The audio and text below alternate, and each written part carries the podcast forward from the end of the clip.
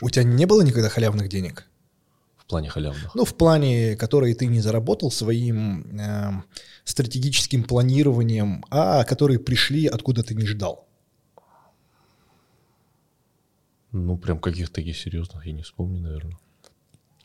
Просто я у себя замечаю, что а, я, я тоже достаточно экономный человек. Я не трачу на всякую ерунду, да, я подхожу к расходам очень м- размеренно. И, и если я трачу, зачастую я такой, блин, мне же Нур сказал, что если ты э, думаешь про эту покупку, то она жрает твою энергию, поэтому надо сделать ее и просто и забыть про нее.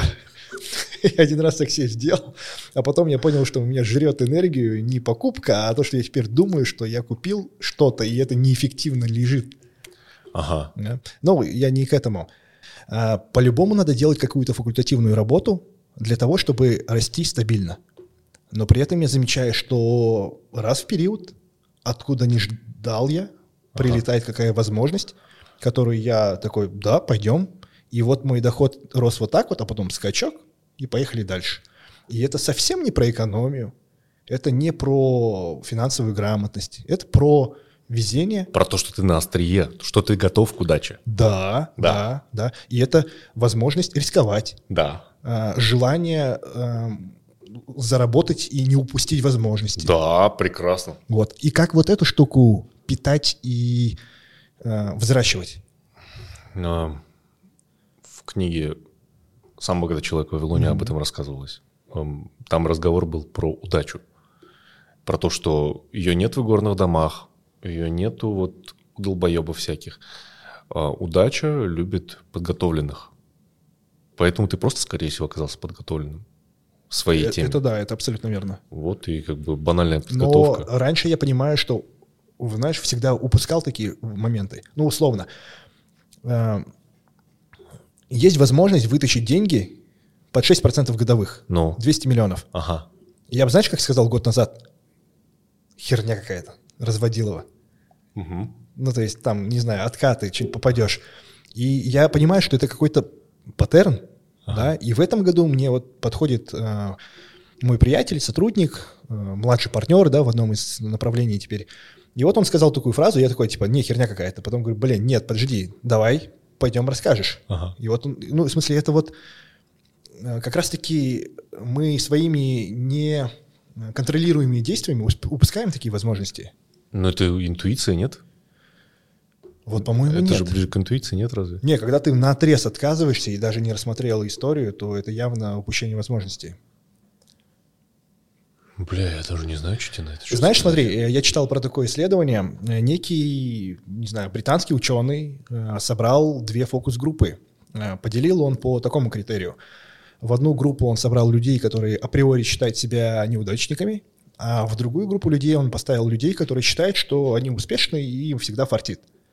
И он дал им одинаковое задание. Он говорит, вот вам газета, найдите определенное количество каких-то там объявлений. Да, там, ну, я не помню, там какой-то кей пи ай он им поставил, и, в принципе, обе группы справились одинаково. Но с, одной, с одним отличием. Вторая группа, которые считали себя удачливыми, почти каждый из них нашел объявление вне формата, которая содержала текст типа «покажи на меня исследователю, и ты получишь двести баксов». Это объявление было у всех, но его нашли только те люди, которые считали себя удачливыми. Угу. Вот про что это? Про ожидание от себя. Ну, это про, ну, в смысле, условия у всех одинаковые. Просто кто-то упускает возможности, а кто-то их видит и применяет. Про ожидание от, от себя и про видение себя. Наверное, так? Мне кажется, мне кажется, что это дело в ожидании от себя. Мы, я вообще, я же тебе говорил, я политолог-социолог по образованию, mm-hmm. и мы вот даже на социологии изучали успех, изучали то, что отличает удачливых, успешных, результативных людей от не очень результативных и успешных. И это, короче, теория Пьера Бурдье, это французский социолог, вообще мощный, по-моему, его теория. Суть ее заключается в том, что э, ты должен организовывать различные обстоятельства, которые будут способствовать тому, чтобы твои ожидания от себя возрастали. Допустим, это такие факторы, как, допустим, хороший университет. Если ты учился там, я не знаю, скажем, в Аксае, в селе Аксай в Монголии. Твои ожидания будут не очень высокими от себя. С другой стороны, ты поучился в эм гэ у. Ты знаешь, что в эм гэ у вместе с тобой учились такие-то, такие-то люди, великие, которые достигли серьезных успехов. Это влияет на то, как ты себя видишь, это влияет на то, что ты от себя ожидаешь. И это неизбежно влияет на твои жизненные результаты. Нам вот это по науке так рассказывали, что это так работает. То есть это типа это не мышление миллионера, это прям конкретно это наука. Отчасти тоже повышение уровня нормы, но не обязательно денежным способом. Кстати, про повышение уровня нормы. Книга тоже очень классная есть. Называется «Мой сосед миллионер». Суть книги. Чел, группа ученых изучает богатых людей, проводят опросы, общаются с ними. И они разделили людей на две ключевые группы – пэ эн бэ и о эн бэ. Плохие накопители богатства и хор... отличные накопители богатства. И то, что мы видим в соцсетях, вот чуваки на ламбах, с последними там, айфонами, в шикарных виллах, это, как правило, плохие накопители богатства. Это те люди, у которых есть хороший доход, действительно хороший доход, хорошие деньги. Они постоянно качают бабки, они там стремятся, вот такие заряженные коммерсы. Постоянный денежный поток. И при этом они этот денежный поток не всегда превращают в капитал. Это высокооплачиваемые различные профессии, супер-ультра-мега-коммерсы, дантисты, хирурги, вот такого характера люди. С другой стороны... Это плохо или нет? Это, нет, это просто... Тут вопрос в том, кто эффективнее накапливает mm-hmm. богатство. Вот такие люди, они менее эффективно mm-hmm. накапливают богатство. С другой стороны, есть о эн бэ, отличные накопители богатства. Какие у них общие отличительные черты? Ведут себя скромно. У них совершенно стандартные, неэволюционные какие-то бизнесы. То есть все максимально по-простецкому, минимум расходов, скупердяи, очень много из них ирландцы, евреи. То есть их уровень потребления значительно бывает ниже нормы среднестатистической, при том, что доходы значительно mm-hmm. выше нормы. И они на протяжении поколений условно копят, откладывают, реинвестируют. Если ты делаешь это условно пятьдесят-восемьдесят лет, ты неизбежно становишься гипербогатым. И вот эта книга о таких людях. Mm-hmm. То есть вопрос в том, что ты хочешь. Ты хочешь счастливую, прекрасную, такую роскошную, обеспеченную жизнь, или ты хочешь быть мегабогатым чуваком? Вот для меня вопрос стоит примерно да, таким образом. Да, да, я согласен. Это, мне кажется, ну, во всяком случае, в моем случае, произрастает из школы. Я сталкивался с унижениями, с доебами, со всем вот этим, и у меня такой комплекс. Угу. Мне всегда хотелось показать. А свою... вырос, как оцениваешь состояние родителей в плане своей семьи? Ну, типа, богатая семья, средняя. У меня вполне обеспеченная семья. Мой отец, он сам по себе, он сам в теме инвестиций был всегда. Он был, э, э, он был при истоках формирования э, товарной биржи в Казахстане. Вот в моем возрасте, примерно двадцать восемь-двадцать девять лет, он занимался стройкой. Он, ну, он такой, он классный тип, я у него очень многому научился. И банально, вот он меня отучил на протяжении семи лет в Великобритании. Не могу сказать, что это там, да, типа, хуйня давай, иди учись, блядь, все легко, изи-пизи, лемон-скузи. Нет, это, конечно, стоило каких-то mm-hmm. жертв, но я наблюдаю за своим отцом. И, по сути, вся вот эта тема финансовой грамотности в девяносто пять процентов случаев, она всегда произрастает из семьи. В, моей, в моем случае, в моей семье все скупердеи, блядь, все абсолютно. Доедаешь за собой еду всегда? Uh, в ресторане? Да. Бывает да. такое, что если ты не доел, с собой уносишь? Да. Или всегда доедаешь? Чаще доедаю. Я просто тоже доедаю. Я доедаю всегда. Я, более того, я очень редко хожу в рестораны. Соответственно, mm-hmm. потому когда я хожу, я всегда, блин, доедаю. А по меню с, э, всегда выбираешь с пристрастием? Ну, то есть понимаешь, что ты хочешь поесть? Я понимаю. Я, м- ну, что касается именно ресторанов, я стараюсь соотношение такое ловить. Большое количество калорий, низкая цена. Ага. Ну, то есть все-таки не то, что хочешь, а некий баланс каких-то качеств. А мне похуй на еду. Ну, вот, вот, мне, окей, блядь, совершенно поебать на еду. Я не изысканный в этом я, плане. Я просто человек. Тоже заметил такую корреляцию, да, mm-hmm. у нас есть в предпринимателях ребята, которые эмоциональные, которые там типа ГГ, маркетинг, продажи, вперед, доходы, все дела, короче. Есть ребята, которые очень системные. Они тоже про финансовую грамотность, но внутри бизнеса. Про структуру, про оптимизацию, про эффективность. И, как правило, это люди, характеризующиеся тем, что у них не выработано вот это э, умение или навык там, мечтать, желать и хотеть. И я заметил, что такие люди чаще всего э, в ресторанах, они очень тяжело делают выбор. Они говорят, типа, мне то же самое. Я так всегда делаю. И я начал замечать вот нескольких ребят, которые делают точно так же. Это очень интересное наблюдение такое.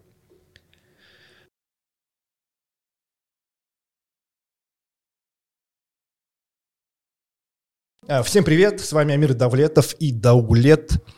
Мы сегодня на канале нашего подкаста «На волне». Впервые мы пригласили к нам финансиста профессионального, да, который обучает людей финансовой грамотности.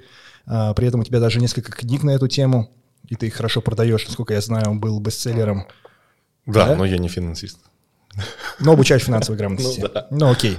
Образование другое, я тоже, в принципе, да, не предприниматель по... образование, но, тем не менее, да, реализовался как предприниматель. И при этом, насколько я знаю, ты еще и инвестор. Да, я, в общем-то, занимаюсь да, всем, что ты перечислил. Еще преподаю в университете, занимаюсь бизнесом. У меня есть качалочка. Своя. А, своя качалочка. У нас круглосуточная, пока что вроде единственная качалка в городе Алматы. А, вот этим всем занимаюсь. И стараюсь быстренько выйти на пенсию. У меня по плану это вот лет через пять. Угу. А если в порядке... доходности, скажем так, бюджетонаполняющая история, это какая? Я занимаюсь недвижимостью, продажей, перепродажей, арендой, всем вот этим в том числе. Ну вот зал. Это флиппинг, да, называется? Да. Mm. А, книги хорошо приносят деньги. Я не знаю пока что никого, во всяком случае, в Казахстане, кто а, хорошо заработал бы на книгах. Вот, я это, я это сделал. А хорошо это сколько? Хорошо, это стабильные где-то миллион-полтора в месяц. Вот на протяжении всего этого времени я выдал где-то... А... Это прям просто продажи книг? Да. Это получается... Я выдал в двадцатом году. То есть в двадцатом году у меня, наверное, штук сто было продано за двадцатый год. За двадцать первый, наверное, сколько? Тысяч пять мы, по-моему, продали. Тысяч пять мы продали. Я тогда стал третьим по Казахстану. Среди казахстанских авторов я не, пере... я не перегнал Ильяса Есимберлина с кочевниками, и еще одного писателя, я не помню сейчас, как ее зовут. Вот. А в двадцать втором я распродал порядка двадцать пять тысяч копий. То есть угу. там я уже всех прям обставил. Хорошая прогрессия, да, такая? Да, но рейтинг... Это две книги? Это, да, две книги, они, по сути, одинаковые. Одна на казахском, другая на русском. Казахская просто адаптирована немного под казахоязычный сегмент. И плюс я застолбил за собой выражение «Көтті қысқан байболар». И вот... Окей, смотри, а, а, есть еще и курсы. Курсы Или есть, да. Продаешь. Курсы. Я вот сейчас в туре. Это первая наша точка, Астана. А, у меня сейчас тур по десяти городам. Вот к нашим курсантам езжу.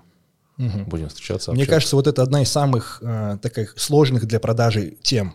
Потому что в инфобизе, ну, законы маркетинга, да, не продавай инструмент, продавай результат. И в финансах результат, ну, не очень такой привлекательный. В плане? Ну, в плане как раз-таки через Instagram, через социальные сети очень хорошо продают картинкой, да, и картинка всегда а, связана, как правило, с яркостью жизни, с повышением уровня нормы, со всеми вот этими штуками. Я от всего этого сторонюсь. Вот, вот, вот. Стараюсь сторониться, да. И как продается? Меня устраивает. Меня более чем устраивает. И, э, по сути, я продаю не сколько какой-то такой роскошный образ жизни, сколько... свободу выхода на пенсию пораньше.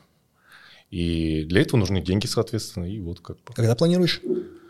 Мне сейчас вот через пару месяцев тридцать, к тридцати пяти хотелось бы выйти. Можно было бы и сейчас выйти, но тогда придется отказаться от некоторых целей. Угу. Вот, типа там а детей обучить такого плана. Какой, скажем так, ну, дедлайн, окей, мы определили, да, порог, когда ты выйдешь на пенсию?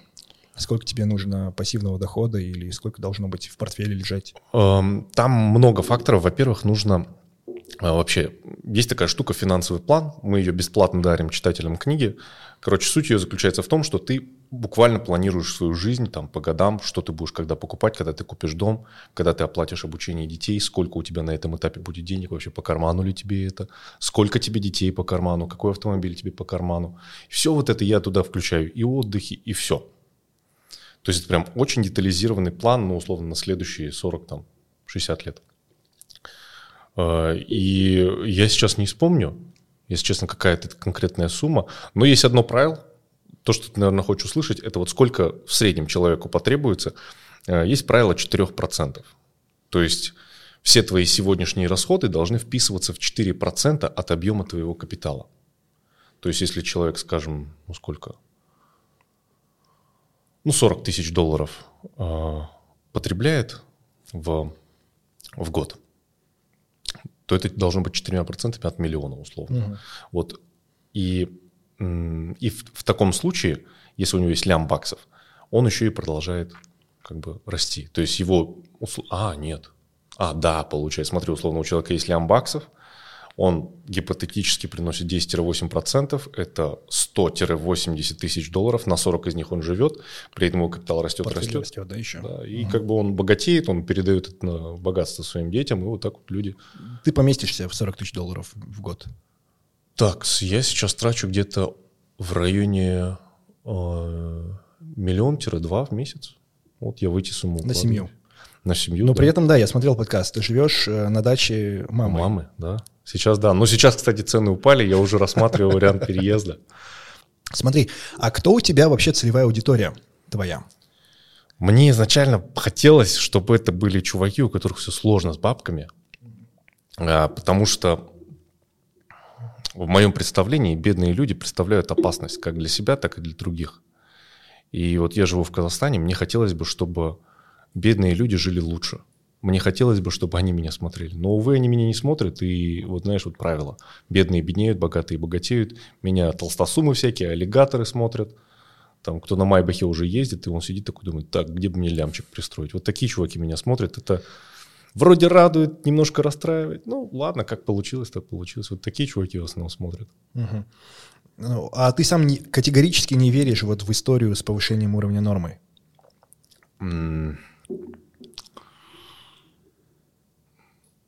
Нет, не верю. Нет ощущения, что вот эта история с откладыванием денег и инвестированием – это больше для либо людей, которые в найме, возможно, да, у кого ограничен их доход, и история для людей, кто хочет заниматься именно инвестициями, то есть чтобы их капитал приумножался, то есть их деньги зарабатывали новые деньги.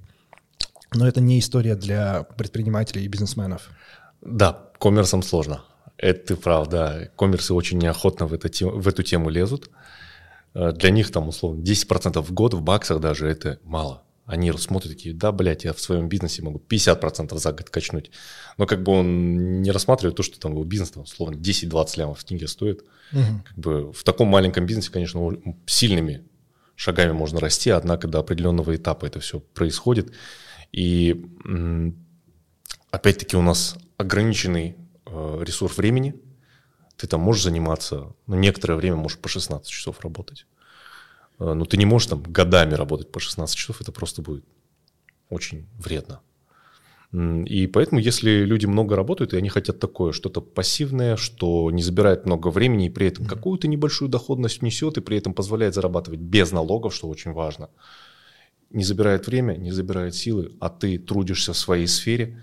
Вот это для таких людей. И таких людей сейчас становится все больше. У нас буквально, я, знаешь, я когда выдал книгу, у нас было порядка десять тысяч брокерских счетов открыто в Казахстане. То есть десять тысяч открыто, из них, скорее всего, там тысяча, может, две, более-менее как-то раз в год пользуются.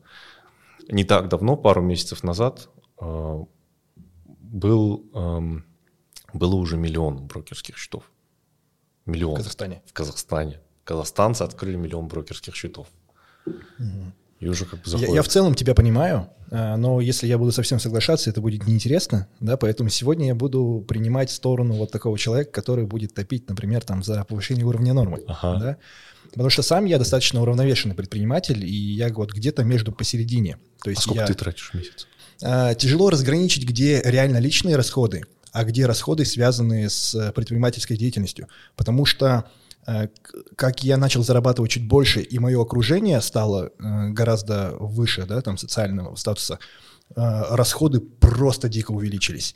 То есть, условно, мне, чтобы поддерживать коннект с тем же Ильясом и тусить с ним на уровне, мне прям приходится напрягаться, да, и это очень сильно увеличивает мои расходы. Типа как напрягаться? Типа на отдых ездить за сто лямов в тенге? А, ну, нет, не настолько напрягаться, да, но, тем не менее, это сильно увеличивает э, мои операционные расходы на жизнь, скажем так. Там, ну, по ресторанам, да, то есть у, у меня в э, моем еще вчерашнем окружении, да, были потребности гораздо более э, такие приземлистые. Угу. Я могу сказать так, в две тысячи двадцатом году я жил всей семьей на миллион тенге в месяц, я получал заработную плату в своем бизнесе, у меня супруга немножко зарабатывала, и мы в нее, мы в нее прям хорошо помещались. Я веду все свои расходы. За четыре года назад я могу тебе за каждый календарный месяц рассказать, там, типа, на чем мы потратили. Ну, если там Excel-ку открою. Вот. В следующем году мы увеличили расходы до двух с половиной миллионов, и это было как раз-таки искусственно. Это вот про а, повышение уровня нормы, raise your standard, да, потому что в сфере э, крупных, э, ну, или бизнесменов, кто явно крупнее меня, э, прямо действительно мне говорили, что твой ограничивающий фактор – это отсутствие стремление выйти в это более такое высокое сословие, скажем так. И для тебя это компенсаторика, научись тратить больше. И мы такие, действительно, я подумал, что, ну, в целом я неплохо живу, но я отлично живу на уровень двадцатипятилетнего себя, но мне это уже тридцатник. И мы переехали в квартиру покомфортнее, я себе обновил машину, на тот момент я одиннадцать лет ездил на Мазде, И, и многие мои друзья вообще не верили, что я что-то зарабатываю, да, потому что они говорят, да камон, у тебя там машина там разваливается уже. А взял что? Ягуар. Какой? F-Pace. F-Pace это электрический? Нет, это бензиновый. Очень хотел электрический, но F-Pace подумал, что... это который купе? Кроссовер. А-а-а. Нет, нет, нет. F-Type купе. А, F-Type купе. Да, вот все слышат Ягуар и ждут вот этот F-Type спортивный, а потом смотрят кроссовер. Блин, он классный, лямов пятьдесят он стоит, да?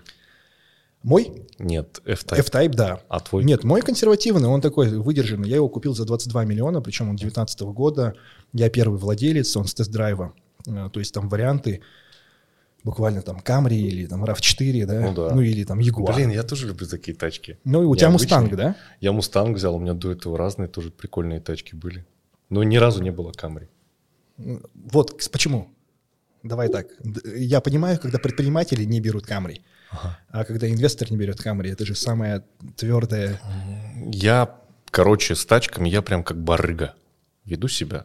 Я вот та тварь, которая скидывает цену, как вот, вот мразь. Вот ты там продаешь этому человеку автомобиль, и ты такой, вот пидорас. Вот это я. И я нахожу такие не очень ликвидные автомобили, но которые мне нравятся.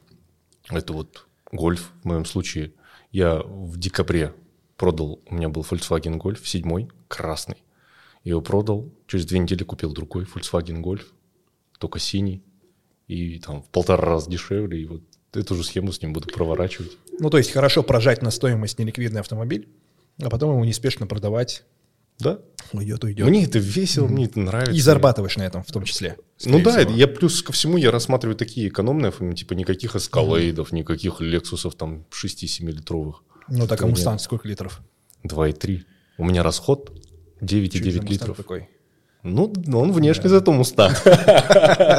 Но я понимал, что как мне нахер, мне не весело кататься на этих тачках. Я понимал, для чего я взял, чтобы вот пацаны, пиздюки, чтобы им нравилось. Я по своему силу езжу. Блять, мне каждый пиздюк, о, салам. Я, блядь, самый уважаемый пацан у себя на селе. Благодаря этому Мустангу. И мне нравится, что дети вот так реагируют. Вот смотри, я это понимаю, ага. в принципе, да. Вот э, зачастую, когда... Э, у меня есть хороший друг, Ренат, знаешь его, наверное, Чиналиев, э, криптоинвестор. Э, у него есть аккаунт в Instagram, он его не сам ведет, это тоже один из его проектов. Он прям классический инвестор. У него э, достаточно такой диверсифицированный портфель и в крипте, и в ценных бумагах, и в бизнесах разных. И вот одна из тестовых гипотез – это э, инфобизнес. Они сейчас делают курсы э, по инвестициям. Ну, формально твой коллега. И вот он, эм, я не знаю, можно говорить, насколько он богатый или нет, но вы можете посмотреть выпуск с ним, где-нибудь там прикрепим, да, он там озвучивает, сколько у него денег есть. Сколько у него денег есть? А, ну, в миллионах долларов.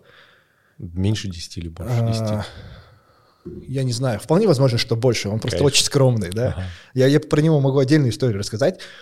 А, нас с ним познакомил мой одногруппник, и я всегда знал, что его зовут Ренат. И мы очень часто сидели, пиво пили, разговаривали. Лет пять я его знал. И я знал также, что у моего вот друга, у Айдара, есть еще инвестор Ренат. И я никогда не мог подумать, что это один и тот же человек. Пять лет я его знал, и он ни разу за это время себя не выдал. Он всегда скромный, всегда задает вопросы. Ездит на старенькой Camry как раз-таки. А, по сей день он ездит на такси Яндекс.Эконом. Да, он такой человек, который говорит, типа, Амир, а ты знаешь, что в Яндексе появилась функция «попутчик»? Я такой... Камон, Ренат, вот тебе зачем про это знать? И, собственно, что я про него хотел сказать. Классно. Это вот он для меня очень авторитетный человек. Он может жить меньше, чем на четыре процента своего капитала. И он практикует это и показывает, как это делать.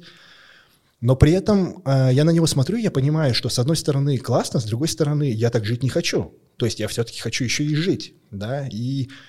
Я заметил, что ну, деньги имеют свойство обесцениваться, но точно так же обесцениваются и эмоции, и чувства. И, например, на «Мустанге» ездить сейчас гораздо веселее, чем на «Мустанге» ездить там, в шестьдесят, например. Ну, это да, это да. То ты сейчас сказал, то, что я хочу еще жить. Да. Вот в представлении людей жить – это тратить бабки. Ну, в том числе. Ну, ты это сказал так, как будто это прям очень-очень значительная часть. Вот ты это так сказал. Mm-hmm. А, тратить бабки – это, конечно, важно, жить там условно комфортно, однако это совершенно же не все. Ну, опять-таки, люди разные. Ренат, я так полагаю, ему до пизды вот все вот это вот. Ну, там, понты, вот условно, да. Угощать всех – это прикольно, это здорово, что есть такие люди, и классно, что он своей деятельностью занимается, он транслирует эти ценности, потому что, ну, у нас, во всяком случае, в Казахстане это вот прям бич. Люди... живут э, не по средствам. Да, не по карману. И так что ну, я вот тоже стараюсь там, тратить сильно меньше, чем зарабатываю. Не, это, это классная черта. Но mm-hmm. вот в его случае, мне кажется, что это уже перекос и крайность. И вот у меня, знаешь, есть вот он, например, да, как некий эталон суперрациональной и размеренной жизни. Да? Это человек, который живет будущим э, и очень невероятно эффективно расходует свои деньги. Ну, то есть, если говорить про личную жизнь как про бизнес, у него есть доходная часть, есть операционные расходы, и есть прибыль, которая остается, и она капитализируется во что-то. Вот он невероятно эффективный. Да? У него большие доходы, очень маленькие расходы, и очень много денег капитализируется. Но при этом у меня, с другой стороны, есть люди, которых я уважаю не меньше, которые достигли там больших высот в бизнесе, да, они self-made, да, они там... мыслят очень классно, и они противоположные. Они про «надо повышать уровень нормы», «надо создавать для себя новые, я не знаю, задачи, цели, вызовы, и никогда не возвращаться к старому». И вот все такое. Ну, бля, это где, важно. Где, где правда? Я согласен, с этим тоже полностью согласен, но просто это актуально для такого угорелого коммерсанта, который вот живет вот этими надрывами, который вечно в таком режиме завоевателя. Но не все такие. Совершенно не все. Уж большинство уж точно не такие. И если взглянуть на жизнь там, среднего предпринимателя, обычный человек точно не хотел бы этой жизнью жить, несмотря на весь блеск, который иногда демонстрируется в социальных сетях. И... Вот, я вот это хотел услышать. Угу. Потому что во всех своих подкастах ты прямо точно проповедуешь вот эту историю с экономной жизнью, но она не для всех все-таки. Она не для всех. Просто, знаешь как? Сейчас в, во время социальных сетей, угу. особенно это касается Инстаграма, такой понтовый контент, он охватывает порой больше людей. И опять-таки люди смотрят у себя в ленте, они видят эту красивую жизнь, им больно. Им больно, что вот они сравнивают себя. Там, условно, мне тридцать лет, я вижу другого двадцатипятилетнего чувака, у него Lamborghini есть, у него там куча сучек, и там он нюхает кокаин. И, блядь, все это делает на Мальдивах, на Феррари там дрифтует в море. И, ну, и ты, как человек, ты же сравниваешь себя всегда, порой. Mm-hmm. От этого тоже надо отходить, но бывает, что неосознанно сравниваешь. И ты никчемным себя всегда чувствуешь, когда за этим всем наблюдаешь, это тебя толкает на неправильные действия. Вот по типу, там, условно, тот же iPhone, просто в разных масштабах. Да, там, купить себе ламбу в кредит, наверное, не очень хорошее решение. Ну, определенно. Типа вот такого. А в масштабах человека, который, условно, ходит на работу, вот это вот все, он видит эту картинку, он думает, ага, я буду моделировать это поведение, я хочу такую жизнь, я буду делать так же, и у меня будет все так же. Но, увы, есть внешние атрибуты этого результата, есть теневая часть. Мы не видим, что этот человек, чем этот человек пожертвовал ради того, что, чтобы оказаться в той ситуации, в, котором он, в которой он оказался. И ну и вот. Ну смотри, у меня три «но». Во-первых, прям очень радикальный сценарий. Uh-huh. Да, там не обязательно же ламбы, кокаин и сучки. Uh-huh. Да, во-вторых, эм, неправильно купить ламбу в кредит. Э, неправильно купить ламбу в кредит для человека, у кого ограниченный доход. Да. Но вполне правильно это сделать для человека, который зарабатывает на вот этой хайповой картинке. Экологично, да. И не экологично – это другой вопрос, но для него это актив, да. Да, потому что это вот та история про fake it till you make it. И вполне вероятно, что для них это не просто эмоциональный порыв, а вполне продуманная стратегия, потому что они понимают, что… Я тоже самое сделал. Купил Mustang. С этим Мустангом, да. То же самое один в один сделал.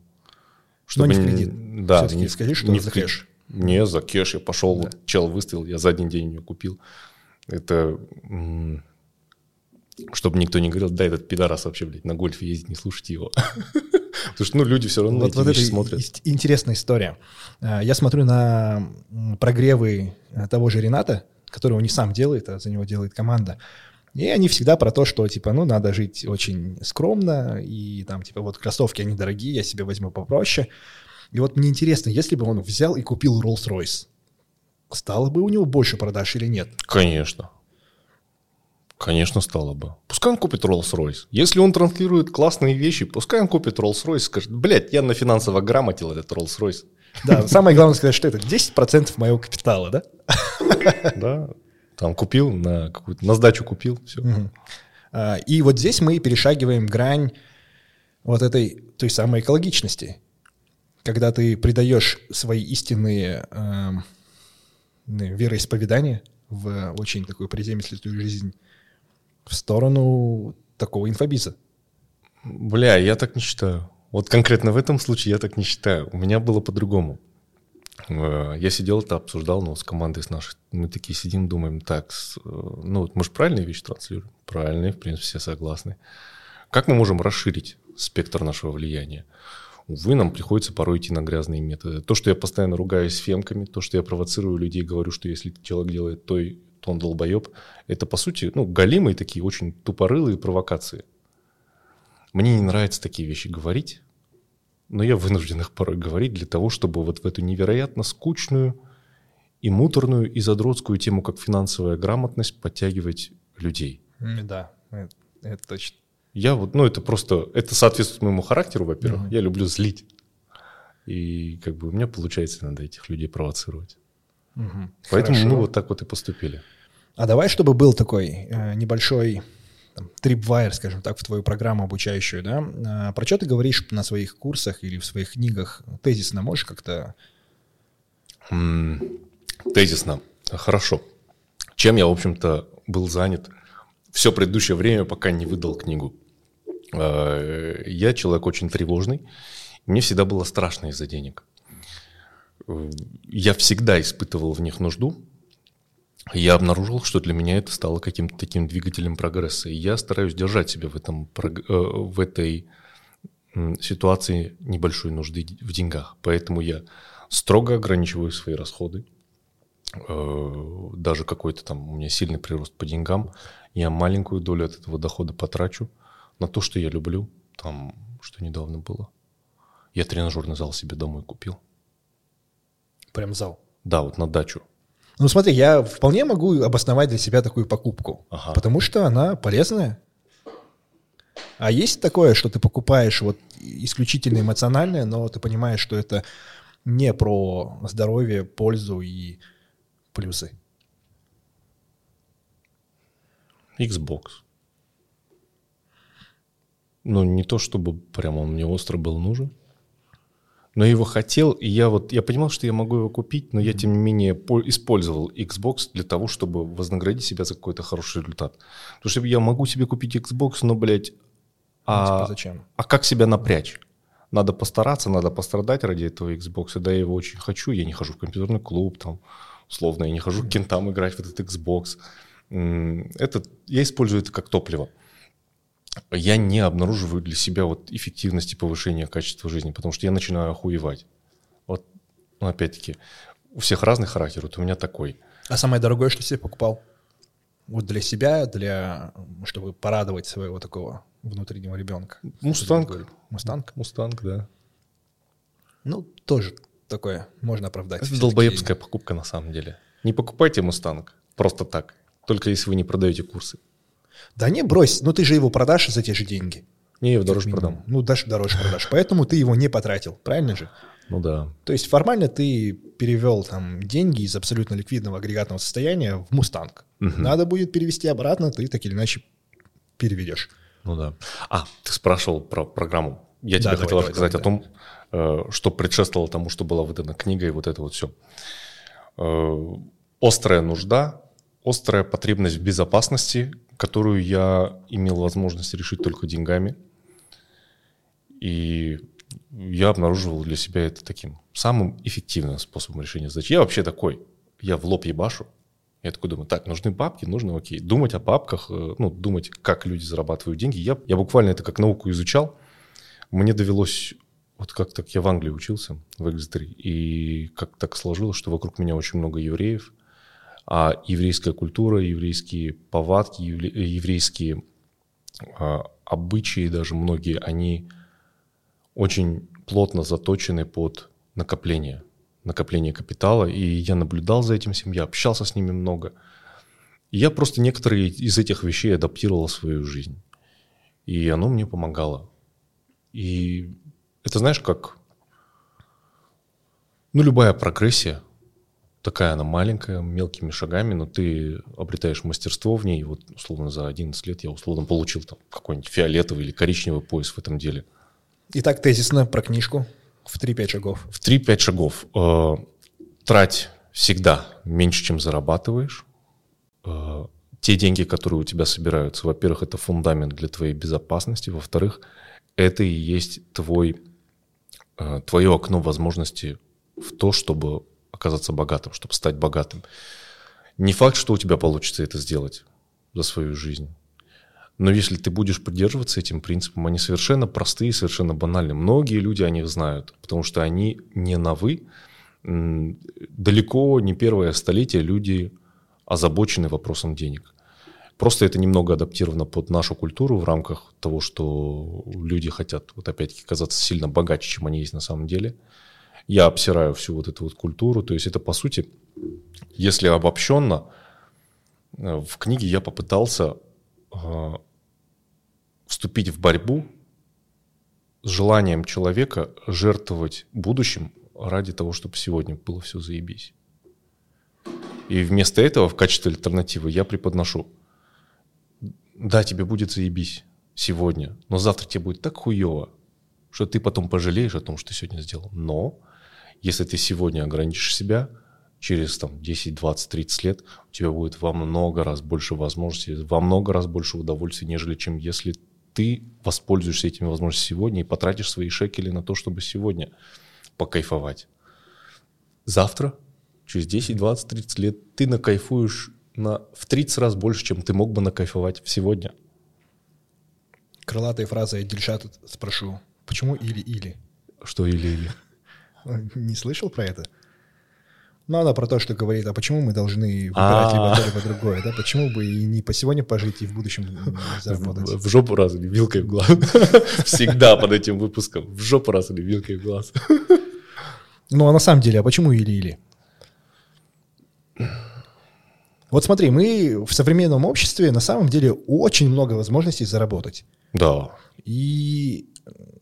Есть две парадигмы, наверное, мышления. Да? Человек, который ищет сэкономить, как сэкономить, uh-huh. он же явно упускает возможности, как заработать. Не, совершенно нет. Совершенно нет. Понимаешь, вот эта вся тема финансовой грамотности, она тебя, она тебя затачивает вообще в принципе под денежные вопросы. Ты uh-huh. вот просто начинаешь думать. Это вот я, кстати, вот опять-таки про курение. Я сейчас в процессе того, чтобы бросить курить, но несмотря на это я курю. И я нахожу много параллелей между курением и нездоровыми финансовыми привычками. Большинство случаев, когда мы курим, мы это делаем не осознанно. Мы просто привыкли к этому, пошли, там покурили. Люди там перед тем, как зайти в здание, курят. Там, когда закончили какой-то процесс, курят и так далее и тому подобное. С финансовыми привычками то же самое. И там мы проходим мимо кофейни, у нас встреча. Мы автоматом подразумеваем, что мы пойдем, купим кофе. Вышел новый iPhone. Мы уже автоматом подразумеваем, что мы пойдем, купим его, даже если у нас нет возможности порой, даже если это нам не очень удобно. У нас выходит замуж э, дочь или женится сын. Мы думаем, ага, блядь, свадьба, и она должна быть пышной, чтобы там родственники не сказали, что я бомж. Угу. И это все порой неосознанные решения, но они очень серьезные. Со свадьбой окей, соглашусь, но первые встречи, каждая встреча – это гипотеза. Чем больше гипотез ты тестируешь, тем больше вероятности, что какая-то встреча стрельнет. Ну, если это понятное дело, это не какая-то там встреча про... С одноклассниками. Э, да, да. Ну да. Вот, тут же вопрос не в том, что человек тратит деньги на кофе, а в том, на... ради чего этот кофе. Да, согласен полностью. И то же самое с телефоном. Угу. Проблема а не в том, что человек покупает дорогой телефон, а в том, что он его не использует так, как он бы мог использовать. Потому что телефон – это офигенный инструмент. Конечно, да. Но, условно, некоторый спектр функций, которые человек использует для дел, он одинаков, что у самого дорогого четырнадцатого айфона Pro Max икс эль, что у там, самого дешманского Redmi.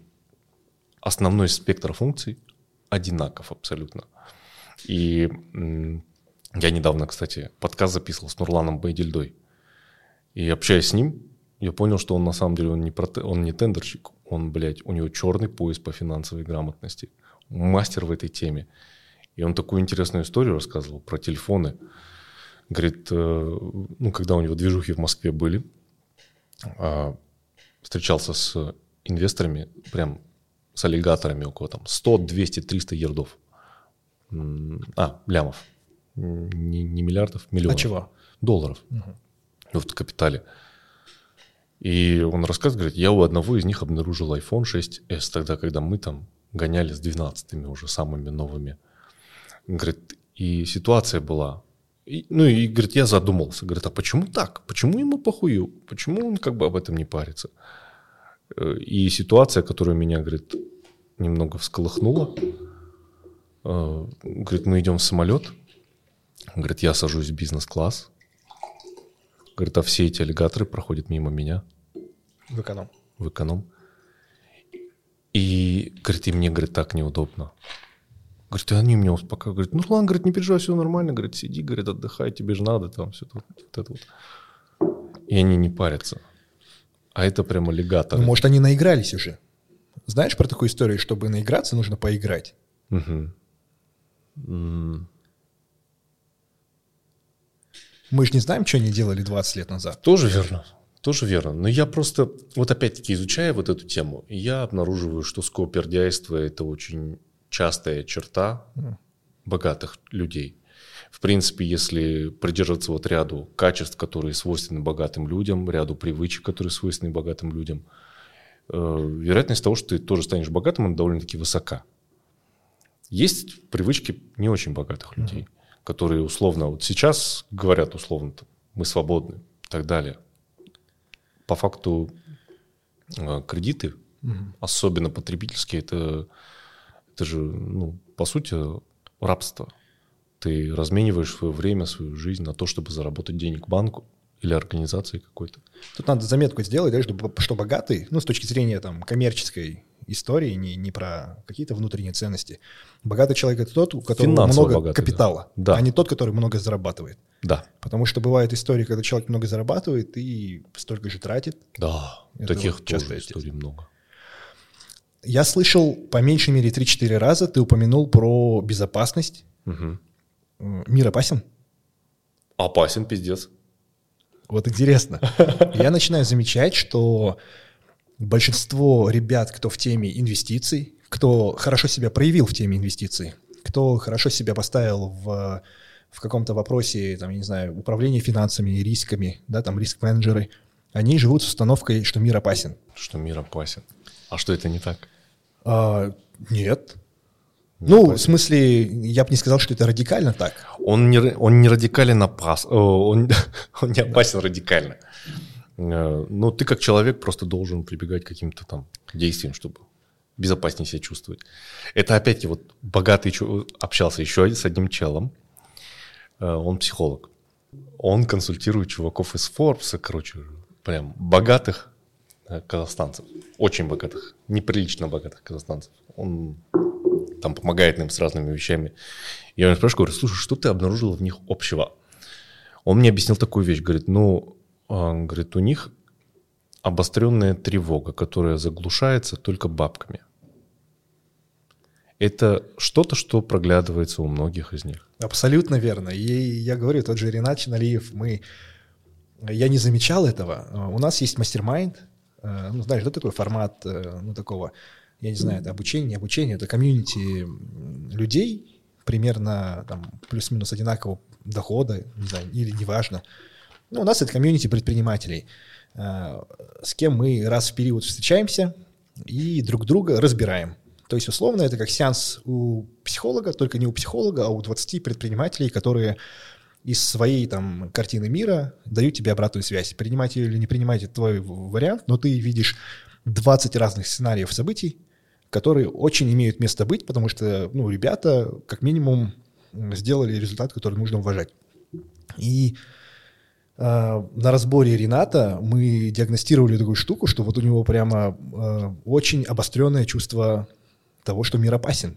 То есть он про бронированные двери. Мы это вот как раз-таки тоже на подкасте обсуждали. Это очень интересно.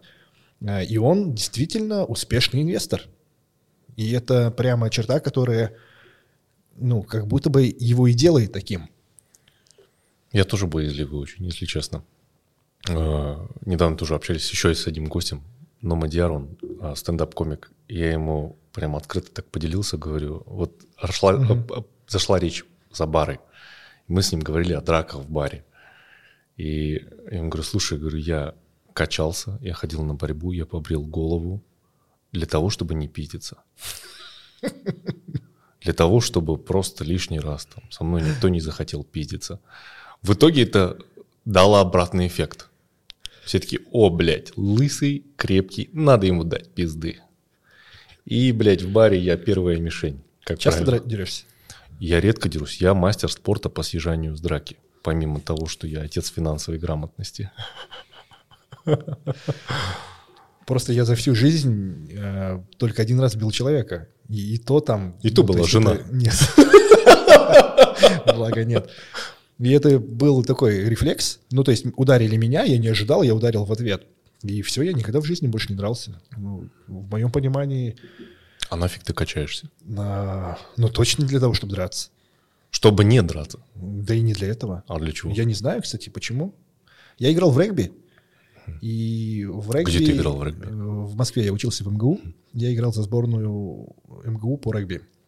И там, ну, крайне важно быть тяжелее, чем средний игрок в команде, да, потому что риск травмироваться снижается прям значительно. И вот тогда я начал качаться. Ну, задача была набрать массу, а потом я вернулся в Казахстан, здесь регби не было, я увлекся бодибилдингом, а потом начал играть в американский футбол. Здесь? Да. Прикольно. Четыре года есть? Играл, да. Вот у меня шлем. Наши ребята сейчас выезжают в Саудовскую Аравию, в Россию на чемпионаты. Ну, я понятное не... дело, это не эн эф эл, да, это не высшая лига, это... На любительском уровне ребята сами обеспечивают свои матчи, да, снимают поля, скидываются регулярно. Классно, что там, я не знаю, у нас есть, например, кью эс ай школа, и там очень много преподавателей с Америки, и они, ну, практически каждый второй из них когда-то играл в американский футбол, и они там по своим связям выбивают нам списанную форму и нам отправляют в качестве такой... помощи в страны третьего мира, да, там, утилизированную помощь, форму, да. Да, да, для наших ребят. Ну вот, собственно, кью эс ай выделяют поле бесплатное, какая-никакая поддержка есть. Ну да ладно, вернемся к финансам. Ты специализируешься именно на личной финансовой грамотности, правильно же? Каждого человека как физлица. Это, это называется personal finance, да, uh-huh. личные финансы, да. И это действительно про физиков. Uh-huh. А как касательно управлениями финансами там, в компаниях? Или... Тут я не помогу. Да. Но при этом с самого начала начал расспрашивать про вот, окупаемость студии, окупаемость инвиктусов и так далее. Ну, мне это интересно, это уже отдельная тема. Это я коммерс спрашиваю, потому что mm-hmm. ну, бизнесом занимаешься mm-hmm. тоже, и мне это тоже интересно. Потому что я, мне недавно сказали, что вот франшиза инвиктуса стоит от сто шестьдесят миллионов тенге. Я такой, блядь. Мы сейчас будем за триста открывать. Я такой думаю, я свой зал открыл, mm-hmm. блядь, за двадцать лямов тенге. И я такой думаю, зачем открывать за сто шестьдесят? Какой рой? Чего? Return of investment. Ну, где-то, бля, года полтора-два вышло. Ну вот, а представь, что ты открываешь за триста ага. и получаешь тоже два года. Интереснее вариант. Я бы, я, я бы не рискнул, если честно. Вот, и это вот другой вопрос, да? А... Я бы лучше открыл десять дешевых залов, чем ага. один очень дорогой. Да, диверсификация, да, да, история про... Ну вот, возможно. А еще лучше, знаешь, как я бы сделал? Я бы покупал разоряющиеся залы, докладывал бы в них там три-четыре-пять миллионов тенге, упаковывал бы красиво, симпатично и все, и оставил бы. Но это если у тебя есть классные компетенции там в вопросах маркетинга и угу. переупаковки. Ну, то есть, я не знаю, сто шестьдесят лямов, триста? триста сто шестьдесят было блядь. три года назад. Не, ну смотри, но при этом они делают доходность э, от двух до четырёх лет. Большая часть абонементов в кредит покупается же, да? Э, кстати, нет. Нет? Вот на самом деле... Ну, ну, через рассрочку, в смысле. Да, я понял. Эм, на самом деле, еще до того, как вступила в силу в Каспи рассрочка, вот как раз-таки уникальным торговым предложением франшизы Invictus Go было то, что они ввели рекуррентные платежи. Там года за два, наверное, до Каспи рассрочки появилась эта функция, ты привязываешь карту, садишь, садишь, подписываешь контракт, у тебя снимается... Э, там есть два варианта. Либо за первый и двенадцатый месяц, либо просто за... первый месяц вступительный взнос. И потом ежемесячно у тебя списывается с карты двенадцать тысяч девятьсот девяносто. А по тем временам даже девять тысяч девятьсот девяносто было. И а, ну, основная задача, что это настолько незначительная сумма, что ты даже если не ходишь, да, то ты забываешь про это. Это как по подписке там, на Apple Я Music. Я пробовал эту далее. штуку сделать у себя. Через Cloud Payments у меня не получилось. Каспи, потому что это дело убил. А вот э, Каспи со своими рассрочками действительно убил э, формат рекуррентов. Ну, и, наверное, нельзя идеальнее продукта придумать в сфере услуг, где Каспи двадцать четыре да, сделал такой невероятный скачок для бизнеса, чем в сфере фитнеса. Да. Многие фитнес-клубы стреляют на Каспи-рассрочках. Конкретно наш Invictus Go, ему поровну. Какие бы акции там Каспи-жума не происходили, у нас ну, достаточно... Ну, такая, не, не, небольшие скачки, да, там, не знаю, мы абонементов продаем не так много, у нас большая доля рекуррентов. Uh-huh. То есть у нас девяносто процентов нашей выручки составляют вот эти рекуррентные платежи. И это самая справедливая ситуация, да, то есть клиент оплатил, отзанимался, оплатил, отзанимался. У меня, у нас перед ним нет обязательств, у него перед нами никаких обязательств. Не, ну там же тебе авансом получается вся нет, сумма за год. Нет, нет, нет. Если рекурренты, именно внутренняя система... Нет, это если внутренняя, если с Каспи. У нас почему-то конкретно в нашем Go на Кенесары четыре э, вот эти годовые абонементы не сильно популярная штука. Я не знаю почему. Возможно, потому что... Ну, я не скажу, что это прямо там, гетто или какой-то плохой район, э, но он немножко неудобный с точки зрения логистической развязки. Это тупиковая улица. А Invictus Go за сколько тебе обошелся? сто семьдесят миллионов. Бля. Пиздец. Но это не все собственные деньги, да, мы зашли туда с партнером, ну, собственно, mm-hmm. с Ильясом. Mm-hmm. А, с Ильясом, который и есть владелец. Да, да, да, да. Тут такой формат win-win. Mm-hmm. А, ему нужен был...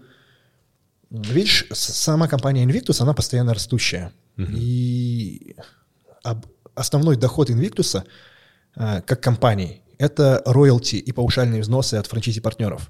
И компания планово-убыточная. То есть она всегда держит штат на вырост. Условно, сейчас двадцать клубов по Казахстану, но у них штат и вся инфраструктура рассчитана на, уже на тридцать-тридцать пять. Я так понимаю, Ильяс хочет на биржу выйти. Да, да. Ну, то есть у него, он живет mm-hmm. парадигмой, типа, какую долю рынка мы сможем отжать. Но при этом у него есть клубы в собственности, которые э, живут по дивидендной модели. Они возвращают ему дивиденды регулярно, и он на эти деньги живет. Ему нужен был еще один такой клуб. У него, его собственные клубы – это Invictus Гагарина, Самал и Invictus Fitness Астана. Это все uh-huh. премиального сегмента, да. Ему нужно было пощупать, как работает Go изнутри, он же все-таки продает эту франшизу. Ему нужен был стабильный, хороший операционный партнер. Он при- пригласил меня. В общем-то, я понимаю, какую роль я положительную, да, там, играю для него. В свою очередь, у меня нет возможности только за свои деньги открыть целый клуб на себя одного, поэтому мне удобно работать с ним. Да, и это такой формат не только про, скажем так, положить деньги под стабильную доходность, но и получить дополнительные профиты. Для него тестить гипотезы на, на, на своем Go. Для меня понять, как мыслит человек, у которого уровень мышления там, на две головы больше. Да? Ну и репутационные какие-то моменты. Ты доволен? Я да, доволен, да. да. Мы идем на два с половиной года окупаемости с момента открытия. Классно. Да, это чуть меньше трех лет э, с начала стройки. Угу. Но там не сразу все деньги нужны, они там постепенно заливаются. И это при том, что мы открылись во вторую волну карантина. То есть, опять же, мы там очень медленно росли. Как раз-таки насчет карантина у нас, ну, прям все стало сильно лучше после карантина. Вот я когда открывался, у нас в Алмате было четыреста залов.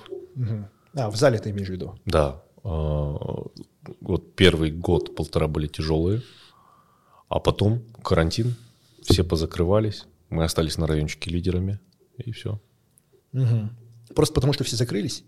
В том числе, в том числе. И плюс мы наконец-то после карантина открылись круглосуточно. Угу. Плюс я всех нахер уволил, старый состав. Да. Ну, карантин и все кризисы, действительно, они как э, такой каранти, карантин леса, да? Чистят от э, неэффективных бизнесов да, рынок. Да. Ты спрашиваешь, доволен я или нет, но мы открываем второй зал. Это априори говорит, что модель хорошая. Прикольно. Именно на сочетание доходности, операционного вовлечения и рисков, я считаю, что это очень хороший проект. Uh-huh. Мне, конечно, не очень нравится, что он ну, дико капиталоемкий. Ну, я там не могу пачками открывать инвиктусы, да. Но конкретно с этим вторым залом мы хотим открыть его практически без своих вложений. Uh-huh. То есть и тогда для нас там return of equity будет просто гигантский, там триста-четыреста процентов годовых. Это много. Ау, да, это много. Да.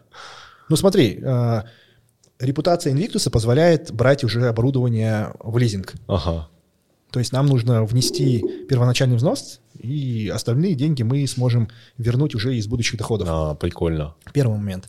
Ремонтные работы мы можем где-то финансировать доходами текущего зала. Мы, да, там здесь не будем выплачивать себе дивиденды, но мы сможем этими деньгами а, оплачивать какие-то ремонтные работы, еще и оптимизировать а, налогообложение. Да? И третий момент. У нас есть обороты, у нас есть работающая ТОшка. А, мы планируем под нее взять а, кредитные деньги, субсидировать их дому, Кайф. Получить дешевые там, восемь процентов платежи и тем самым, ну, то есть по плану, это может стать кейсом, когда мы практически без своих денег откроем классный, хороший клуб. Кайф. Это, блин, охерительно. Ко мне друзья приезжали тоже недавно. И мы сидели часов пять. Часов пять. И, блядь, сидели, общались про все. Про вот эти льготные кредиты, про оптимизацию налогообложения. И вот так мы увлеченно об этом, обсужд... об этом говорили. И... Блин, мне на самом деле, если честно, больше ни хера и нахер не интересно. Вот, а друзья из какой сферы? Один из медицины, один из торговли, один из недропользования.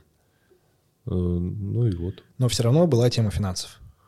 Да, мы говорили про именно про налоги, про возможности, которые есть, про дешевые деньги, где взять, все вот это вот. Это... Вот, и мне кажется, это основа любой финансовой грамотности. Если ты... пьяный в баре, не говоришь про финансы, деньги, про успех, про реализацию, то, скорее всего, это тема, которая тебя действительно не интересует. И сколько бы ты книг не читал, она будет все пролетать мимо. Блин, знаешь, тема финансовой грамотности, она гораздо глобальнее на самом деле, чем кажется. Финансовая грамотность – это всего лишь часть одной большой штуки, такой как ответственность. Угу. Недавно смотрел охерительный фильм про финансовую грамотность, про то, что в Казахстане живут люди все в кредит. И там психолог выступает. Это и... что за фильм? Казахстанский? Казахстанский, да, там... Да, это шедевральный просто фильм. Просто шедевральный. Это лучшее кино про финансы. Рената Балгабаева, Балгабаева да, кино я тоже посмотрел. А, тоже мне очень понравилось. Однако вот это было еще на голову выше. То есть у Рената про Ломбард двадцать четыре. Здесь про кредиты рассказываются. Про то, что ну, человек такой, блин, все хреново. Я решил влезть в кредит и так далее. Фильм называется «Казахстан. Жизнь в кредит» на канале да, Silk Road News. Угу. Вот. А твое отношение к кредитам? Резко негативное. Именно вот что касается потребительских кредитов, резко негативное отношение. А в целом к кредитам? В целом это шикарная вещь.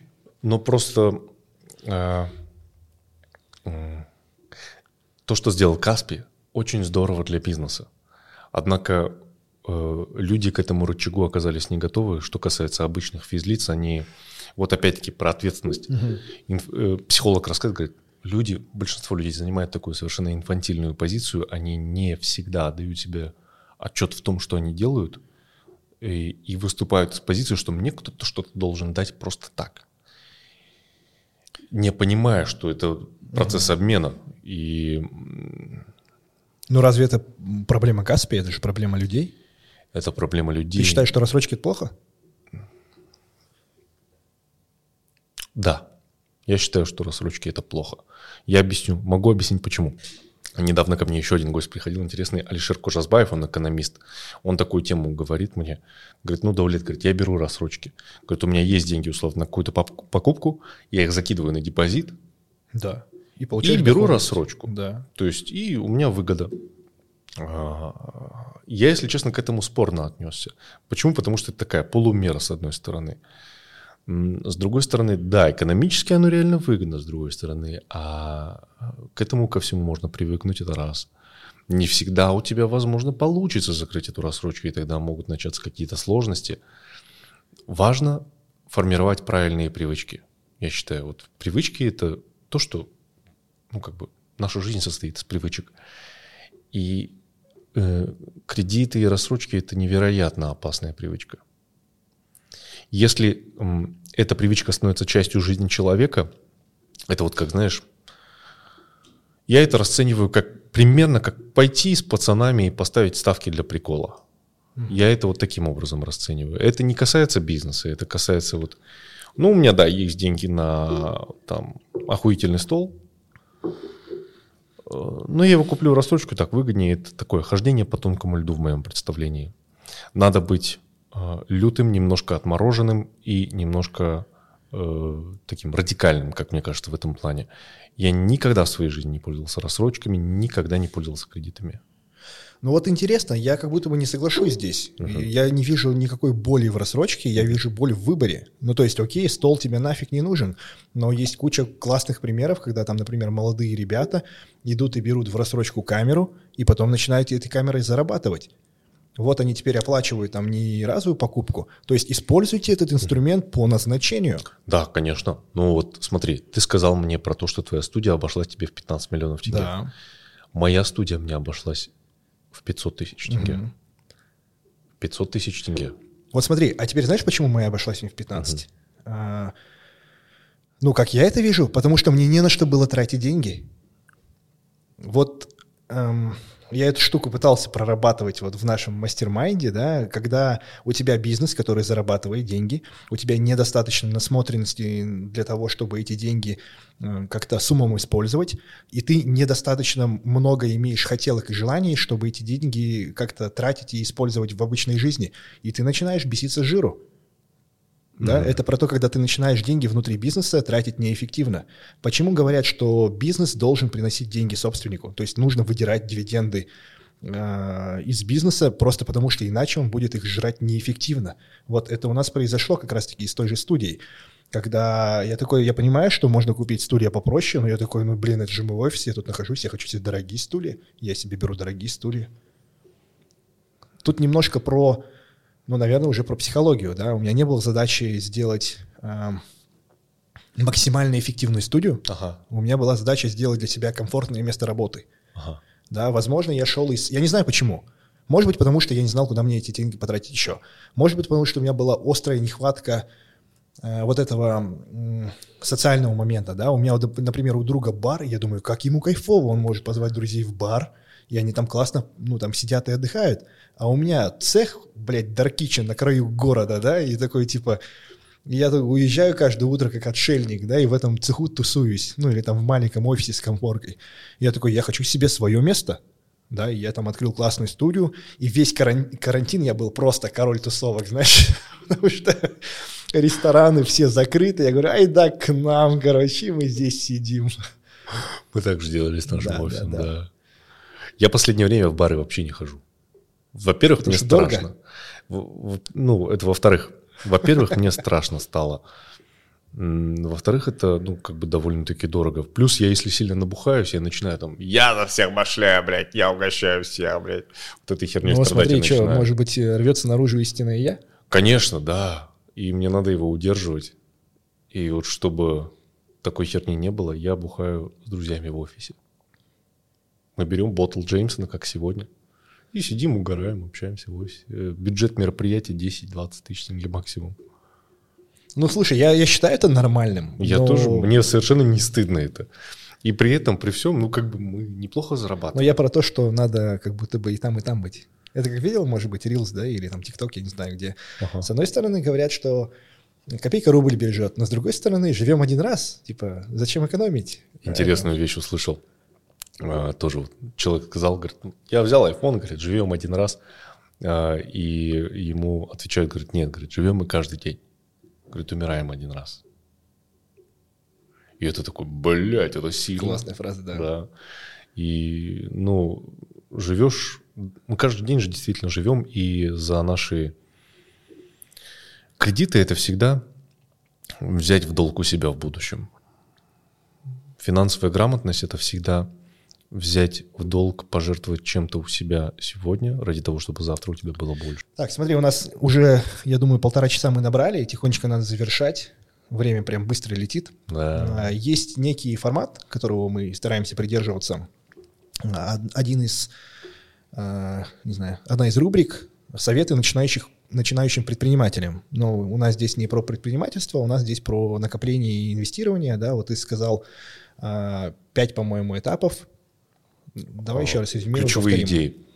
Всегда трать меньше, чем зарабатываешь. То, что у тебя копится, формируй из этого фундамент своего благополучия. Это то же самое дело бейди льда, кстати говоря. Вот банальный пример такого. Знаешь, человеку, у которого получилось. Там, а что такое фундамент благополучия? Подушка безопасности. Знаешь, вот... Совершенно банальные вещи, они такие простые, и они настолько просты, что бывают обманчивы, есть ощущение такое, блядь, это слишком просто, это наебка какая-то, хотя по факту-то нет. Статистически это рабочие все инструменты, они просто совершенно скучные, они не очень захватывающие, но это про то, что иногда приходится делать что-то, что тебе не нравится, ради того, чтобы получить что-то, что ты хочешь. Ну и вот это про это. Вот меньше трать, чем зарабатывать, всегда на протяжении всей жизни формируя подушку безопасности. Это, эта подушка безопасности уже становится фундаментом твоего благополучия в качестве какого-то такого инвестиционного инструмента. Тебе нет необходимости залазить в долги, чтобы что-то начать. Ты можешь безопасно все делать и расти шаг за шагом, мелкими шагами. То есть вместо того, чтобы ожидать какого-то огромного скачка, ты маленькими шагами можешь осилить огромную дорогу. И, думаю, важно еще то, что было у тебя какая средняя, какой средний возраст аудитории? Около тридцати, двадцать пять тридцать, я думаю. двадцать пять тридцать, наверное, то, что мне помогло, во всяком случае, чтобы придерживаться вот моей темы финансовой грамотности, это... Ну, я, в принципе, мне безразлично зачастую было отношение, ну, не отношение, а то, как ко мне относятся. И возможность не сравнивать себя, это совершенно прям яд для души человека, для всего. Вот это худшее, что можно придумать, это вот сравнивать себя с другими людьми. Потому что ты сравниваешь себя с долбоебами, ты понимаешь, что ты сравниваешь себя с долбоебами, такой, блядь, ну я выигрываю, да, как бы. Но что-то мне на душе не очень хорошо. Потому что я знаю в глубине души, что это долбоебы. Я сравниваю себя с какими-то жестиками, аллигаторами. Думаю, блядь, вот я конченый. тоже хуево. Поэтому не надо себя ни с кем сравнивать. Это то, что, то чему я придерживаюсь. Интересно. Я согласен, что с долбоебами себя сравнивать не надо. Mm-hmm. Если ты заходишь в комнату, и ты самый умный, то это не твоя комната. Да, и... Но меня, например, очень мотивирует окружение, которое силь... сильнее, чем я. Я бы сказал, которое сильно сильнее, чем я. Ну, тут по-разному можно, наверное, себя ну, сравнивать. Да, да, наверное. Либо ты равняешь... Одно дело, когда ты равняешь, когда ты открыто скажешь, блядь, я хочу да, как да, ты да, быть. Да, да. А другое дело, когда ты сравниваешь себя... Ну, это вот опять вопрос психологии, да? Да. Тут я, очень много психологии. Я бы сюда еще добавил про то, что нужно делать что-то, чтобы твой доход рос по меньшей мере на двадцать-тридцать процентов в год. Это, это на самом деле там, минимум. Да, это минимум. Это с нашей инфляцией это абсолютный минимум. Вкладывать в образование. Как к этому относишься? Образование – это наиболее рентабельная вещь. Угу. Особенно на ранних этапах. Нет, но не заигрываться. Не да, не, не, не, не здесь, здесь, с... не, здесь не надо, конечно, там миллионные кредиты брать ради того, чтобы пройти курс какого-нибудь еблана, который, блядь, на ламбе ездит. Такое делать не надо. Надо это ко всему разумно подходить. Большинство проблем человечества прописано в книгах. Книги стоят копеек. И люди, плюс ко всему, не пишут книги просто так. Как правило, книга – это саммари того, что ты бы хотел оставить после себя. И курсов, как бы, курсы, они начинаются, заканчиваются, забываются. Книги некоторые прошли тест временем, поэтому самый лучший инструмент – это книги. Да, они недорогие. Дешманские. Блять, если нету бабок, можно качать в интернете, пиратить. Да. Тут, наверное, надо научиться вкладывать свое время в образование. Многие люди, ну, классическую ошибку совершают, что ищут волшебную таблетку в этих курсах. А, а сам, кстати, как курсом, какие проходил, какие самые дорогие? Ой, я не проходил дорогие Вообще курсы. Ничего, да? Не, я проходил различные курсы, там, бизнес-молодость, там, еще что-то, да. Но это обычно, там, не больше, там, двести тысяч тенге было. То есть я строго дешман проходил. Угу. А что-то пиздил в интернете, блядь, пиратил, если честно. Я вот не знаю, как к этому относиться, когда... Это в основном так делают люди, которые от... зарабатывают точно так же в инфобизе. Ну, им выгодно, в принципе, говорить про то, что они тратят много на образование, поэтому вы должны, в общем-то, тратить тоже много, да, и они тратят там десятками миллионов в год на э, такие же инфокурсы. Мы хотели как-то раз к Тони Роббинсу поехать. Угу. Это стоило, я не помню, как это стоило. Ну, для меня тогда было дорого. И несколько тысяч долларов. Я такой, блядь, нет. Как бы, каким бы ни был он пиздатым. А, а прикинь, yeah. что это может стать твоим геймченджером, какой-то там точкой преломления и бурного роста. Может быть такое? Я в это не верю, если честно. Я не верю, что... Знаешь Амира Жантасова? Амир вот Жантасов. Мы, мы договорились предварительно. Один из следующих выпусков, я надеюсь, что мы сможем записать. А, Амир Жантасов, да. У тебя проблемы с папой, да, у да, тебя да, нету да. бабок, потому что у тебя проблемы с папой, иди мирись с папой, да, вот это я помню. Как да. к нему относишься? Нейтрально, совершенно нейтрально. Мне просто нравится но, его но, реклама. Но звучало очень он, такое... Он классно вот это вот все делает, это... Как он продает, очень мне нравится, однако стал бы я к нему ходить на курс, я не знаю, ну как-то нету у меня проблем с папой. Проработанный? Или наверное, считаешь, наверное. Я ходил к психологу да. по поводу проблем с папой, потому что у меня некоторые периоды были прям терки с папой. Вот, а потом, вот последний, наверное, когда дети появились, сразу стало легко с папой. Да, потому что сразу понимаешь, да? На своей я примере. Его стал понимать, думаю, да, блядь, да, пиздец, да, да. думаю, я таким ебланом, оказывается, был. Как ты меня выдержал вообще? И Значит, с благодарностью начал относиться, конечно, к маме. Я тоже ходил так. к психологу, и она спрашивает про какие-то вопросы, связанные с моим детством. И я понимаю, что я этого не помню. Я не помню моего, ну, в смысле, отношения там, моих родителей ко мне. Но я в какой-то момент точно понял, что э, какие-то случаи, которые триггерят меня в отношении моих детей, явно ну, не просто так. Да. Например? У меня есть какая-то ситуация такая, что я не помню своего детства. Я долгое время считал, что это нормально. Возможно, это еще и связано с тем, что я себе, там, не знаю, ломал скуловую кость, у меня было тяжелое сотрясение мозга, да, там, ну, и регби, и американский футбол, постоянно удары в голову и так далее. Но мне сказали, типа, нет, глубинные воспоминания, они на то и глубинные, что они остаются. И вполне вероятно, у тебя была какая-то детская травма, которая привела к тому, что ты закрылся и все это забыл. Я такой, блин, я пошел по психологам, короче. И ну, до сих пор не, не получается раскопать. Я точно знаю, что ну, меня там ну, вроде как не абьюзили, не били. Там, да. У меня отец очень строгий, он военный. Я точно понимаю, что э, не было в нашей семье очень много эмоций. И вполне вероятно, там, свое детство я не прожил так, как должен был, возможно, прожить. И, и это переносится на моих детей. Я очень с ними строг. Я иногда я этого не замечаю, да, но я там записываю видео, и потом его пересматриваю, и слышу себя со стороны, я думаю, блядь, что я с ними общаюсь, как...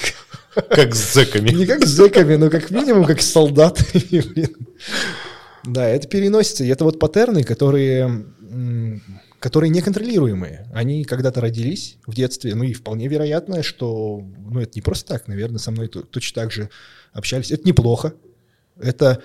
Это то, благодаря чему я стал таким, какой есть сейчас. Да? Это твердость характера, умение не проявлять слабость, постоянно достигать целей. Но вполне вероятно, именно это и мешает мне сделать какой-то прорыв. Бля, Блин, детские вот травмы это. – это что-то, что каждый человек, мне кажется, должен любить. Я обожаю свои детские травмы. А какие у тебя? Ну вот insecurities. То, что ощущение того, что мое... будущее совершенно небезопасно. Я понимаю, что блин, хуй его знает, что там будет. И мне это внушали родители. Плюс ко всему были обстоятельства в жизни, которые такие, блядь, ну, точняк, все, пиздец, жопа там, точно. И единственное решение, которое в моей голове было, так, надо заработать дохуя бабок, а там уже что-нибудь придумается. Сколько? Что сколько? Денег хочешь заработать? Хочется, чтобы хватило на яхту. Давай так, это как говорят военные люди, на вопрос, сколько надо отвечать числом. Я не знаю. Вот. Я искренне не знаю. У меня есть какая-то цифра в калькуляторе, да, она обеспечит там образование детям, жилье детям, мне там, там всякую ебанину, которую я захочу. Однако, если говорить о мечтах, то мне всегда хотелось яхту. Мы были в Черногории, мне Ильяс рассказал, там мы видели одну трехмачтовую яхту, она говорит, он, она стоит триста миллионов долларов. Я вообще не знал, сколько стоит я, яхты, даже порядок цифр. Вот триста миллионов долларов. Но, ты заработал триста миллионов долларов, у тебя есть в капитале. Ты же яхту не купишь. Никогда по жизни. Сколько ты должен заработать, чтобы ты купил яхту? Я сторонник того, что подобные покупки должны делаться на один-пять процентов от твоих накоплений. Та яхта, которую То я есть хочу... тебе нужно тридцать ярдов. Ну, там нет, нахуй шесть... мне не нужно, блядь. Мне... мне нет. Ну, ты, конечно, перевернул все. Нет. Э... Ну, окей, яхту попроще. Я, Давай я, возьмем я... яхту ты за... Ходил, ты ходил на яхтинг? Нет. Я ходил на яхтинг. Я ходил на катамаранах. Mm. Это такие... ну, это дву... Есть монохул. Это за вот... миллион долларов можно купить хорошую простенькую яхту. Да? Хорошую простенькую яхту, на которой ты будешь кайфовать со своими кентами, можно купить да. за двести-триста тысяч долларов. Окей, хорошо, давай возьмем ее и четыреста тысяч. Ну, если, ну, если четыре миллиона долларов тебе нужно зарабатывать, чтобы там, на пять процентов от своего капитала. В смысле, ты должен собрать капитал ну, да. на четыреста миллионов долларов. Угу. С другой стороны, смотри, ну опять-таки... Бля, а, сорок. Нет, смотри, окей. Если мы берем один процент, она стоит триста кусков, соответственно, тебе надо купить на тридцать лямов. Да, да, сорок минут. Да, тридцать лямов. И когда у тебя будет тридцать лямов... Хорошо, ты, ты купил купишь. Яхту, да? Это мечта. Некоторые мечты не должны быть воплощены в жизнь. То есть они должны некой быть, которые ты стремишься да. и никогда не достигаешь. Они должны быть... Не надо все мечты воплощать в жизнь, мне кажется. Ты, в твоем понимании нормально жить мечтой и, собственно... А, окей, а для чего тебе деньги тогда? Уоррен, Уоррен Баффет для тебя авторитет? Да, ну это наиболее такое разумное и реальное мерило. А Илон Маск? Ну, ну, вполне. Ну, просто я в них вижу значительную разницу в том, что Уоррен Баффет сосредоточен на накоплениях. Угу. Ну, то есть, да, он безмерно богат. А Илон Маск? А Илон Маск тратит дохрена денег он на всякую ерунду. Клоун. Да. Но при этом он мечтатель, он хочет перевернуть, не знаю, какие-то устои в мире. Не, не оба, оба этих человека как бы, ну, мне нравятся. Mm-hmm. Это не про то, что я хотел бы на них быть похожим, это про то, что, ну, как бы, респектую. Конечно, они добились Блин, сильно, м- сильно давать, больше, чем я, конечно. А, бля, я не уважаю, по-моему, они конченые долбоебы, я лучше смог бы на их месте. Нет, такого нет, но м- мы говорили с тобой про мечты. Я не знаю просто, что будет после. Вот у меня есть мечта, там, которая воплотится, ну, даст Бог, в ближайшие несколько лет, если я не помру, конечно. Я выйду на пенсию. Для меня это всегда было мечтой. Пенсия для меня – это безопасность. Это вот можно свои э, страхи побороть у психолога, а можно их вот как баран э, в лоб. А на пенсии будешь прям лежать и ничего не делать? Я месяц полежу точно. Ну, ты можешь себе позволить месяц пенсии сейчас? Могу, да. Но мне стыдно. А тогда мне в теории должно быть не стыдно. Но как будто бы это не проблема количественного имения это, денег. Это, это проблема, проблема психологическая. Да, да. Ну и не надо решать психологически, ее надо решить в лоб. Потому что она тебя драйвит, это, да? Это как бы вот опять-таки надо любить свои детские травмы, своих тараканов. Они иногда тебя Нет. толкают вперед. Не все проблемы надо решать псих... с психологом. Есть проблемы, которые надо решить в лоб. А потом можно с психологом, если по приколу. Окей. Есть у нас еще одна рубрика. Мы для того, чтобы поднять уровень там, охватов и вовлечения, просим э, людей комментировать. Понятное дело, что кто-то комментирует э, просто от того, что он классный, добрый человек, ему посмотрелось, понравилось видео, и он оставил свой какой-то инсайт, но кого-то надо мотивировать. Мы предлагаем э, что-то разыграть. Может быть, там, условно, твои книги с э, авторской подписью или что-то еще. Курс какой-нибудь. Что-нибудь, ради чего ребятам будет интересно побороться. Это будет явно недорогой подарок. Не, книгу я бы не хотел дарить. Почему? Потому что я ее уже много раз дарил. Курс, он не подойдет человеку, который не читал книгу. И я сижу, думаю, что подарить. Я могу подарить камеру. Какую? Ну вот ту камеру, с которой я начал свои съемки. Я, у меня сейчас новый комплект камер. Угу. А что за камеры? Canon и о эс шестьсот ди. Они недорогие. Это самые первые камеры, вот то, что Без я тебе сказал. Да. А, ну, сейчас мы улучшили студию, она где-то стоит лям полтора, наверное, максимум. Угу. А до этого, э, чтобы стартануть на Ютубе, я потратил типа тысяча двести. Угу. Ну, давай, окей, эта камера будет цена нисколько, ну, с точки зрения она технологии, стоит, она устарела. По рынку она стоит тысяча семьдесят, на да. нее более чем эффективно можно снимать ролик. Я с помощью этой камеры набирал неплохие просмотры, так что... Но вполне вероятно, перед нами сидит будущий Уоррен Баффет, и вы будете когда-то обладателем э, первой камеры какого-нибудь миллионера. Uh, ну, maybe, maybe. Дай бог, чтобы так было, конечно. Uh, ну, это в этой камере большой творческий потенциал. Это, с этой камеры началось, э, началась пропаганда финансовой грамотности в Казахстане, mm-hmm. по сути. У нас в Казахстане, кстати говоря, есть... Э, ну, то есть государство, по идее, должно заниматься этим. И оно занимается, наверное, какие-то бюджеты выделяются. Ну, ну неэффективно это. К сожалению, да. неэффективно. И вот, а я, по сути, номер один в этой теме сейчас. За что дадим? За что дадим? Давайте анекдот. Давайте анекдот. А, как будем оценивать? Субъективно? Сам ну, выберешь? Субъективно. Или там... Я где поржу, я вот тому подарю. Okay. Если два анекдота будет пиздатых, я как две камеры как, подарю. Какой подарок, такой конкурс. Хорошо. Итого у нас в конкурсе участвует видеокамера Canon шестьсот ди, беззеркальная камера, на которую Даулет начал записывать свои первые видео на YouTube. И в Инстаграм, в Инстаграм, да? За лучший анекдот. Да, давайте анекдот. Желательно про бабки. Люблю анекдоты про бабки. Классно. Думаю, на этой ноте классно завершим. Очень да. весело, внезапно, как минимум, да. Я думаю, из этого выпуска мы нарежем много интересных рилс. Я тебе скину обязательно. О, я тебе массу контент. Компромата про себя слил. Да. Кто твой, блядь, самый главный враг? В моем случае это я. Ребят, оставляйте ваши комментарии и... инсайты, какие-то полезные фишки, которые вы для себя приняли, и интересные смешные анекдоты в том числе. Подписывайтесь на канал, жмите колокольчик, чтобы не пропустить следующие выпуски. Мы снимаем регулярно, но выкладываем не по таймингу, то есть в любой день недели, поэтому, чтобы увидеть первыми и поучаствовать в конкурсе или получить там свежую порцию драйва и инсайтов, подписывайтесь на канал и ставьте колокольчики. Спасибо большое. Да. Собственно. Всем спасибо, всем жопой жу денег, всех целую.